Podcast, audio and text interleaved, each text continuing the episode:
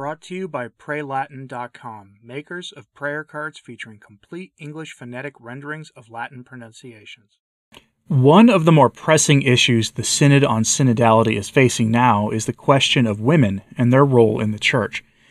Pretty much every national conference of bishops in the Western world reports that, at the very least, a sizable portion of the allegedly Catholic population of their di- dioceses and countries want the sacrament of holy orders opened up to women. Some national bishops' conferences are openly calling for the ordination of women to the priesthood, and in so doing admit that they don't agree with the timeless teachings of the Church on this topic, which goes back to the apostles and to, our Lord Himself.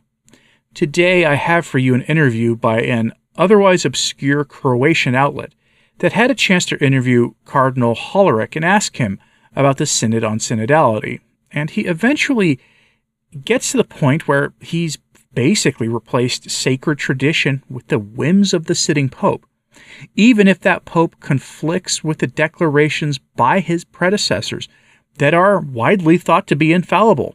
The question at hand is this Was John Paul II acting with papal infallibility when he upheld the traditional teachings and limitations on the sacrament of holy orders, and who can become a priest? Most scholars say that yes, he was for a variety of reasons. There's arguments all over the place about this, for again, a whole host of different arguments. But they'll come back to infallibility, yes. Now, Hollerich doesn't appear to agree with that assessment, as we'll see here. But he also reveals how the modernists view the church. The Catholic view is that the Eucharist is sort of the central sacrament, which all other sacraments point to in some way or another, that the Eucharist is the point of unity along with the papacy.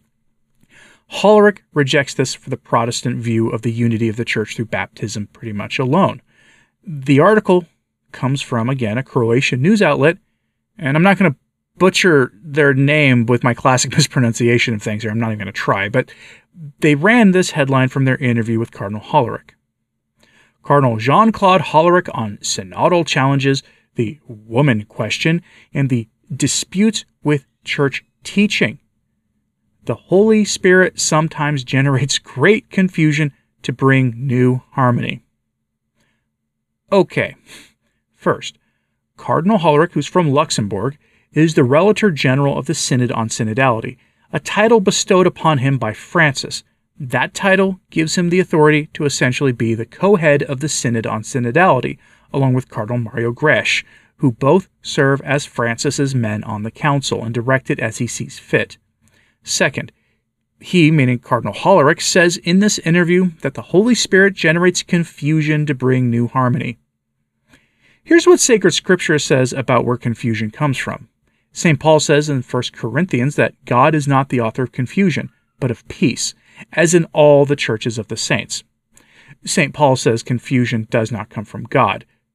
But Cardinal Hollerich says that confusion does come from God. Now, there's a rhetorical question here, but who are you going to trust on this one? Maybe his God, Cardinal Hollerich's God, is the author of confusion, and maybe he's admitting to something here. I'll leave the uh, judgment up to you on that score. But how do we know that synodality and even the German synodal way come from God? Here comes Cardinal Hollerich with the answer. So, from his article, quote, it is the Holy Spirit who makes the charisma and the hierarchy come together in the person of Peter's successor. That is why I am sure if the Pope points in a direction, it is the direction the Church must take. And the Pope pointed in the synodal direction. Synodality does not replace the ministry of Peter, and it does not replace the role of the bishops. Yet all of the baptized are sons and daughters of God all the baptized are adoptive brothers and sisters of Christ. Therefore, the Holy Spirit undoubtedly speaks through them.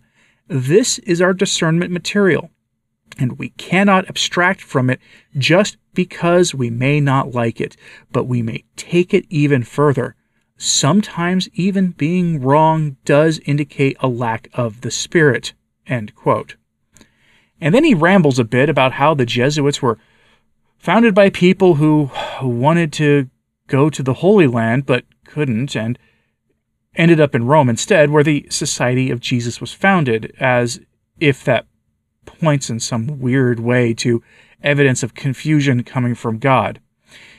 Cardinal Hollerich then rambles a bit more about the Christocentricity of the synodal view of the Church before de- declaring that the Church and the synodal view of the faith are inclusive of Protestantism. Meanwhile, the Vatican continues to declare traditional Catholics as, frankly, enemies of the Church. He says that the key sacrament for unity in the Church is baptism, and while certainly baptism is a sign of unity, he sort of rejects the idea that it's not participation in the Eucharistic ministry, which is a Protestant view of the Church, not a Catholic one. So, from the interview, quote, Yes, I do not just aim at Catholics, but all of the baptized. In the Church, we have cherished a theology centered on communion, expressed especially in receiving communion in the Holy Eucharist. This Eucharistic spirit is also why the first dimension of the Synod is communion. Yet baptism is the fundamental sacrament from which all of the sacraments proceed. This is what we mean when we confess in the Creed that we believe in one baptism, but this is a message one can easily read from our baptistries, such as the one in your cathedral in Split. It means that the synod should make us feel incomplete. We must experience the painful separation from the rest of our baptized brothers and sisters. Therefore, at the beginning of the synodal assembly in Rome, we shall have a Taizé moment in which the Pope will be joined in prayer by the Patriarch of Constantinople and other Christian leaders. It is the first time a, a successor of Peter will ask other Christians to pray for the Synod of the Catholic Church. So, yes, it's not too much to say that the Synod is an evil council of the ape of the Church, creating a new religion. This is nothing you would have ever seen in the history of the Church. Cardinal Hollerich has told us before that the Church is open to changing everything, and after a while you have to ask the basic question how much can you change things before the changes to the faith amount to a new faith? How long before they admit they're not Catholic? I've seen some people recently say that Francis and his coterie of modernists in Rome haven't done or said anything heretical, and I beg to differ. Just look at what they're doing in the Synod on synodality, and you'll get all the proof you really need to see that they are very much changing as much as they possibly can things in the church. That they are that's why I call it apostate Rome for I call it that for a reason.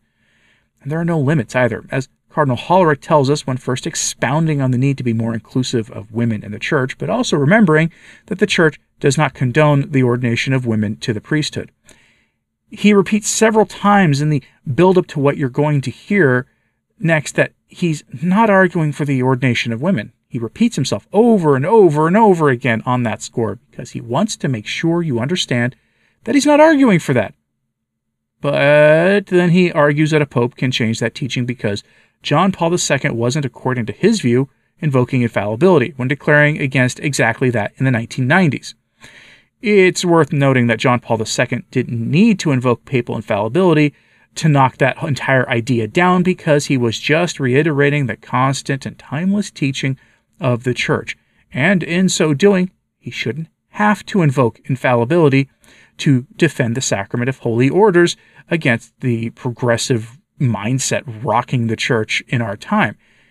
Infallibility is usually invoked when trying to clarify pre existing teaching, but he didn't need to clarify anything. The church's teaching was clear, he just repeated it. But Hollerich tells us that this can change too, and it implies that it probably will. And this next part is a back and forth rapid question and response between his interviewer and Cardinal Hollerich.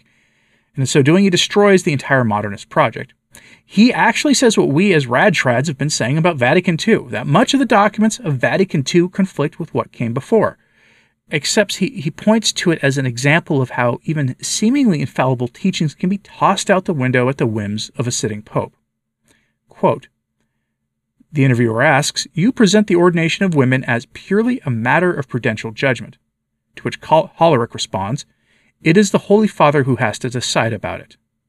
The interviewer responds, But can he decide against what St. John Paul II wrote in Ordinatio Sacerdotalis? Hollerich's response is, With time, yes. The interviewer, Is this not infallible teaching? Hollerich responds, I am not sure you could call it so. Probably not. Infallible would be, for instance, the proclamation of the dogma of the Assumption of Mary by Pius XII. The interviewer asks, We are pressing this because the Congregation for the Doctrine of the Faith published two documents clarifying that Ordinatio Sacerdotalis, John Paul II's declaration on the subject, was infallible teaching. Hollerich responds, The Syllabus of Errors of Pius IX had a similar claim to infallibility. But if you look at the syllabus, you will see Pius IX condemned many things which are now common practice in the church. To which the interviewer responds, and you think it is the same with the impossibility of ordaining women. To which Hollerich says, It surely is a true teaching for its time, and we cannot just push it aside. But I think there might be some space to expand the teaching, to see which of the arguments of Pope John Paul II could be developed. But for the moment, if Pope Francis tells me it's not an option, it's not an option. The interviewer responds, If this is so, how can we ever certainly know if a pope is right in his teaching? Good question. to which Hollerich says, there is no way you could strictly go against the Pope's teaching, yet sometimes there is a development in thought which can lead to different conclusions. But if I were the one to jump to those conclusions, it would be preposterous. It is the whole church together with Peter that must acknowledge there was a development. End quote. He just destroyed Vatican II, essentially, with that.